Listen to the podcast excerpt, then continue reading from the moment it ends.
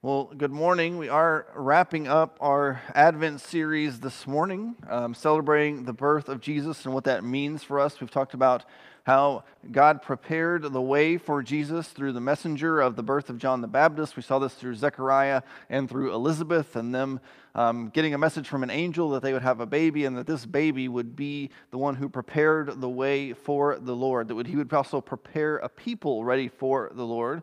And then last week we saw how this new uh, Messiah, this Savior, this person who was coming would be the king. And how the king would rule and what kind of king he would be. And so this morning um, we're kind of picking up off of that and going the rest of the way. Um, because the reality is, we've talked about kind of all along the way, um, the king that we talked about last week is great. He was a great king. He's going to love us, he's going to care for us, he's going to provide for us. But for us, we don't just need a king we need something more than that, right? The situation we've been talking about all along is that we um, we're dead in our trespasses and sins. There's something more going on than just needing good leaders, right? A good king, even if he reigns forever, doesn't actually solve all of our problems. Our problem isn't lack of knowledge, it isn't um, bad government or lack of education or people just not being nice to each other. Um, it's that we are marred by sin. And so we need someone to step in to solve this problem, to help us overcome that.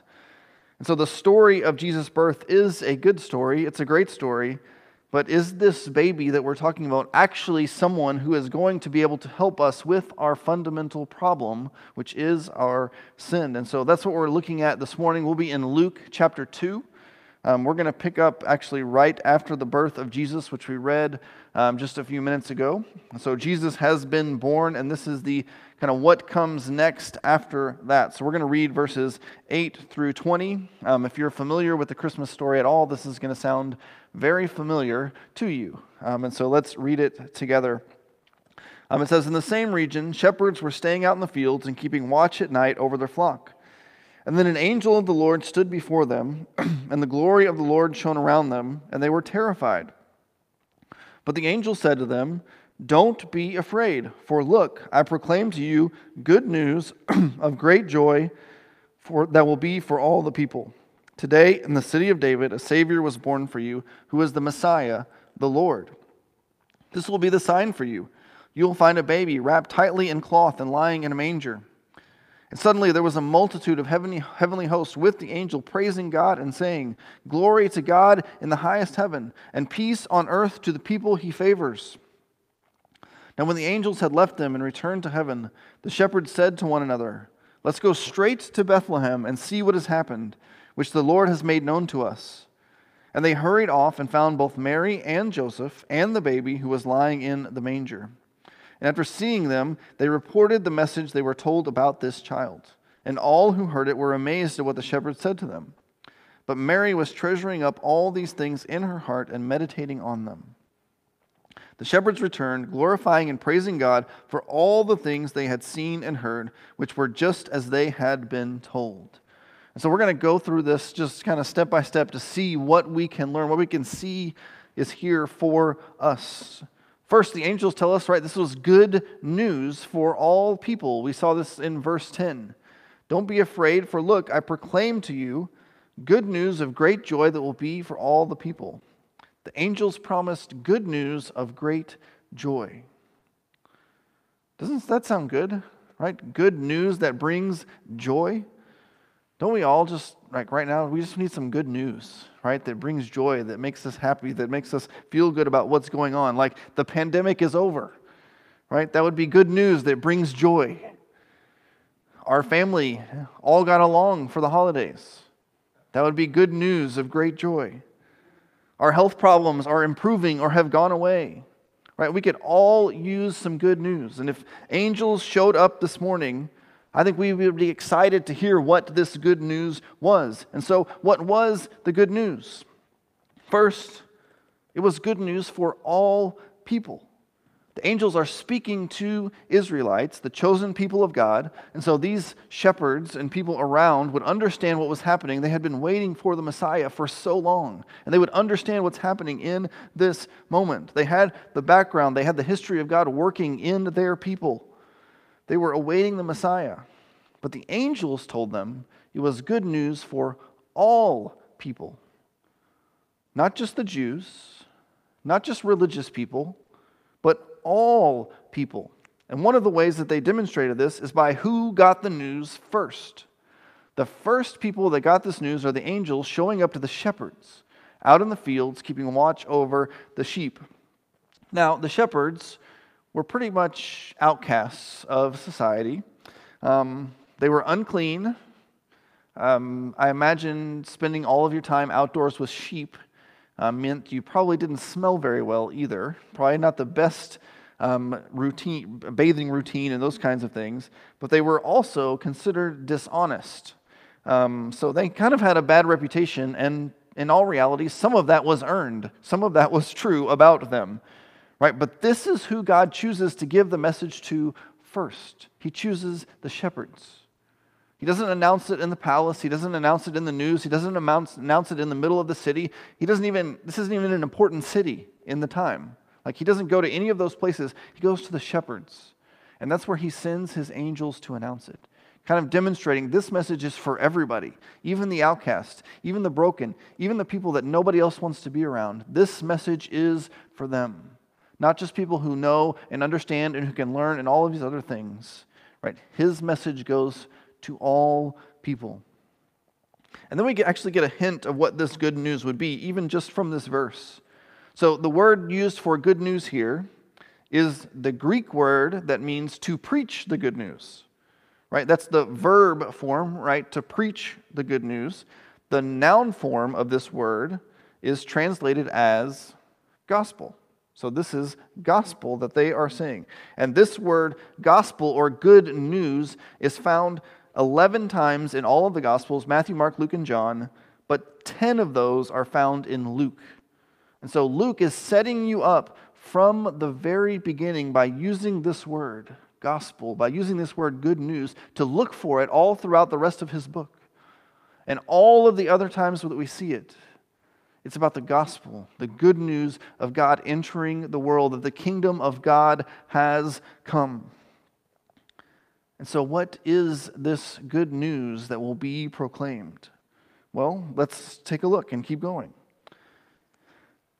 First, it will be a Savior for all people. We see this in verse 11. Today, in the city of David, a Savior was born for you, who is the Messiah, the Lord. So again, we see the line of David connection here, right? He's born in the city of David, connected to the line of David through Joseph. He would be this king that was promised back in 2 Samuel, verse chapter 7. And then the angels give three names to describe Jesus, right? First, a Savior was born. And so, to help us understand kind of what this concept means or what it would mean that he would be a savior, right? What is he going to save you from? What is he here to save us for? We're going to go back and look at part of Joseph's story. We skipped this in the previous weeks, and we haven't really talked about Joseph a whole lot, except that he is the connection to the line of David. But here is Joseph's encounter with the angel, and it's going to go just like almost everybody else's. The angel's going to show up. He's going to say, Don't be afraid. He's going to give him a message. There's going to be some kind of question, and then he's going to be like, Okay, this is what we're doing.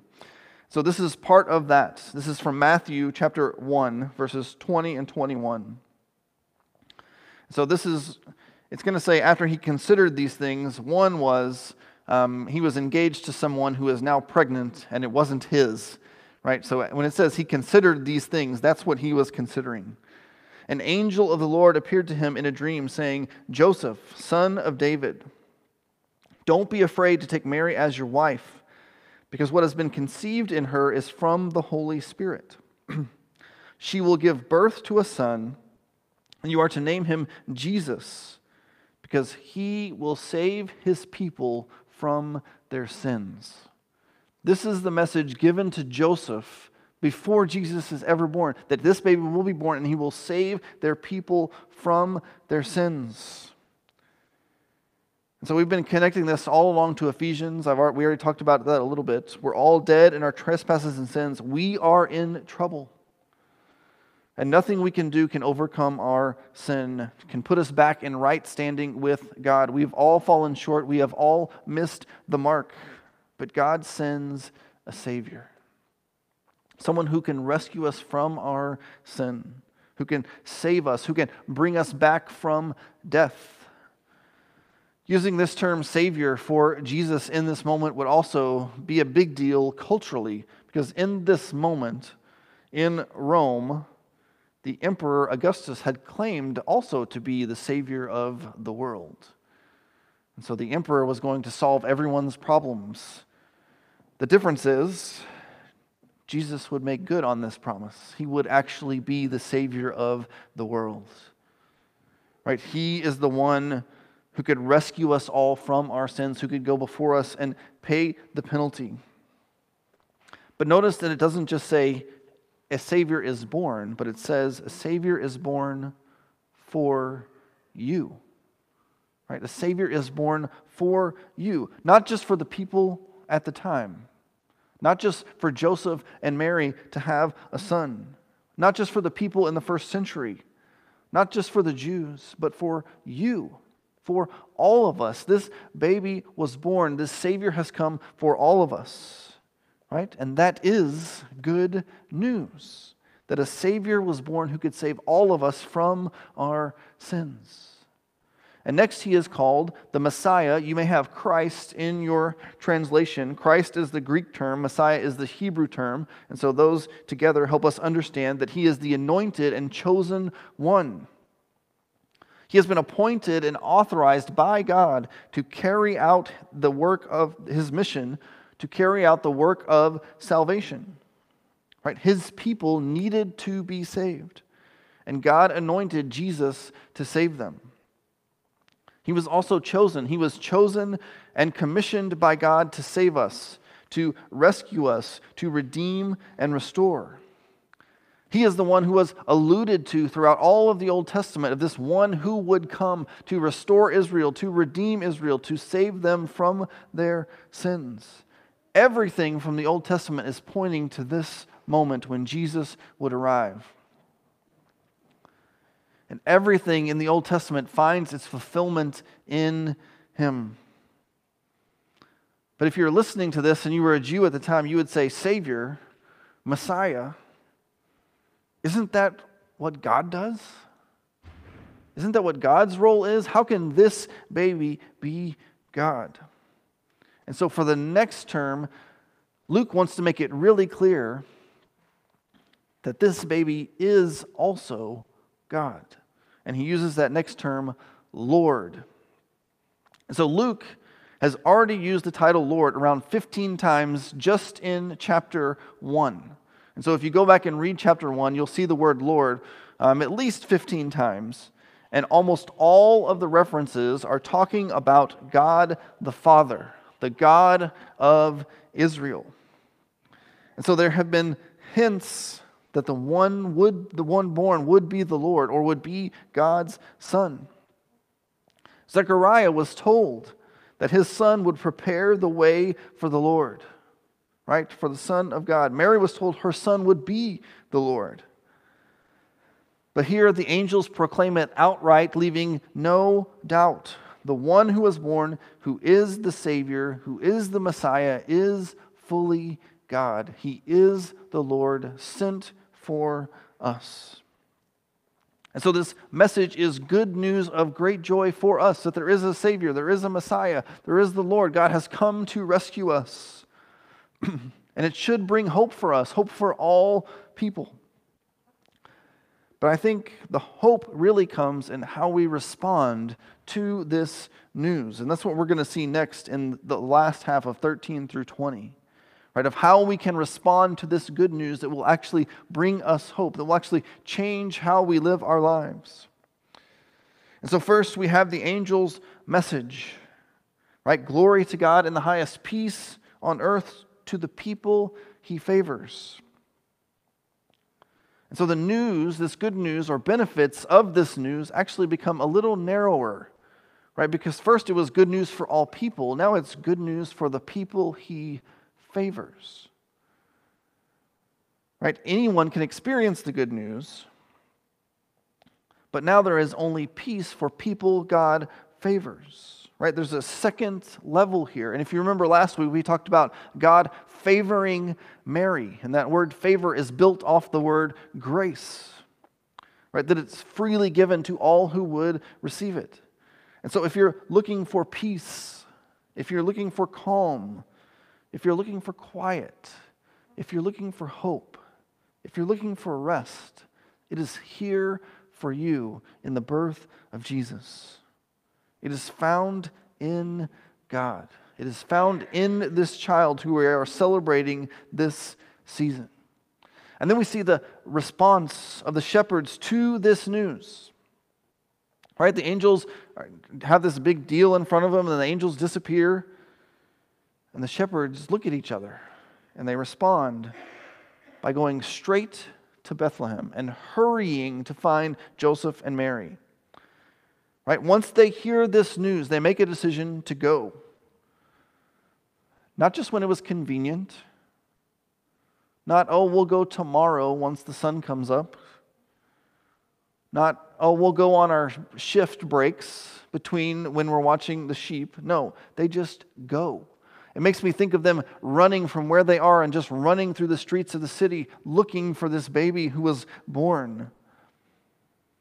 And the question for us this morning is how do we respond to the word of God when we receive it, just like the shepherds, that a Savior has been born, that God has spoken to us, that God is calling us, that He is asking us to do something?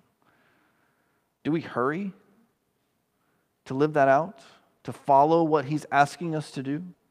Do we go straight to Him? Do we go straight to obedience? Or do we say, I need to pray about this for a little bit longer? I need to make sure this is what I'm supposed to do. I don't have time for that this week. Maybe next week I'll get to it. Right? I think the shepherds give us a great example that when we receive the word of God, the correct answer is to go right? Almost to hurry, to be obedient. And after they saw, after they hurried and saw what God had done, to see that the word they had given was true, they see the baby. What does it say they do? They spread the word, they told everybody. And everybody was amazed. They basically became the first evangelists. Right? They saw what God had done, and they once they saw it, they told everybody. Which brings another question for us Do we tell others what God has done and is doing in our lives? Are we evangelists for Jesus? Right? We're evangelists for other things. We're evangelists for UT football sometimes when they're doing better, I think. Right? Or the Cowboys or your sports team or whatever product you're using or the diet. Like you tell everybody when something is working in your life or making a difference. Do we do the same with Jesus? Right? When he is doing something in your life, when he is changing you, when he is working on you, when he is teaching you, when he is fulfilling you, do we tell other people about that? Are we telling the good news? And then at the end, it says that they glorified and praised God for what they had seen and heard because it had happened just as they were told. Right? When something happens just the way God has told you it would happen, the response is glorifying God and praising Him. Which brings us to our, our, our next question Do we glorify and praise God for what He has done and what we have seen in our lives? Because I know even outside of becoming a Christian, even outside of putting your trust in Christ and receiving salvation from Him, that God has done something since that point in all of your lives. It wasn't just nothing after that. But do we praise God for that? Do we glorify God for that? Do we tell other people what God is continuing to do in our lives? For what we have seen and heard that God has done? Are we telling others? Right? I think the shepherds give us a great example of what someone who has actually received the good news and is excited about the good news reacts. You go, you hurry, you tell, you praise, you worship, you glorify God in all that you do. Right? That's our call in response to this news, in response to this hope that we have a Savior, is to rejoice, to be obedient to what He calls us to do, to tell others. Right? We can have this hope because we can hear from God. We can see Him working in our lives. We can tell other people what God is doing. We can praise. So I think the question from the shepherds is how will you respond to the Word of God? Whether it's coming to you for the first time and you're not yet a believer and you want to put your faith in Him, or it's coming to you for the hundredth time or the thousandth time, right? When you read His Word, how will you respond? As we kind of pull all of this together this morning, I want to go back to kind of what this was built around. And it's built around the, the line from um, O Holy Night it says, A thrill of hope, a weary world rejoices. But I want us to look at the next line. The next line says, For yonder breaks a new and glorious morn.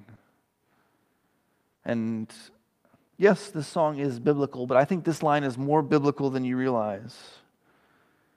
Because hidden actually in Zechariah's praise of his, his son which we saw um, a couple of weeks ago in Luke chapter 1. This is what it says in verses 78 through 80. It says, Because of our God's merciful compassion, the dawn from on high will visit us to shine on those who live in darkness and the shadow of death, and to guide our feet into the way of peace. And so, what he's really saying is there is the sun will rise, a new dawn will break, and light will shine into the world. Right? Yonder breaks a new and glorious morn where the Savior has been born. God has visited us in his Son through the birth of Jesus. Right? So, no matter the circumstances, no matter the situation, no matter where you are this morning or in this season, right? Whether you're tired and depressed or you're energetic and excited about what the new year may bring, we saw these truths all the way through. One is we have a king, and that king is Jesus, and he will rule forever. And he is the greatest king that we could ever expect or hope for. And then we saw that we have a God who is preparing us all the time. He is working in us. Right? We saw that line that, that John was to pre- make ready a people prepared, a people who are prepared for the Lord. So God is always working in us, He is always preparing us. And today we saw that all of us can receive and experience this good news of great joy in the Savior who was sent into the world for us. So I know you did that yesterday because that was Christmas, but you can give us a few, give a few more days of rejoicing in the good news of great joy for all people. That God has sent into the world a way to solve our most fundamental problem, the problem of sin in our lives. And it comes through the birth of Jesus through this baby. Right? And like we talked about earlier, I think that's a picture of who God is. And He doesn't force Himself into your life, He doesn't just take over automatically, right? He gently approaches you, lovingly, kindly, compassionately. Now, your life may change because you respond to Him and you're obedient. I'm, I'm not promising you that nothing will change if you give your life to Jesus. Right? My hope is that we will trust in Him, we will seek Him, we will listen to His word, and we will respond by being obedient and telling others what He is doing in our lives. Because a Savior was born in Bethlehem, and He will save us from our sins. Will you pray with me this morning? God, we come before you. And we thank you for who you are. We thank you for what you have done in our lives. We thank you for sending a Savior, one who would come and rescue us from our sins, not just from our life situation or from, um, from COVID or whatever it is we're, we're trying to be delivered from or saved from or are tired of dealing with. or ready to move on to. God, we know that you sent him into the world for us so that we could have salvation, so that we could be saved from our sins, so that we could experience the good news, so that we could experience your grace. So, our prayer this morning, our hope this morning is in you, in sending Jesus into the world for us, to live among us, to save us, to rescue us as we put our trust in Him. So, God, help us to rejoice, help us to receive this good news, and help it to bring us hope in this season. It's in your name we pray. Amen.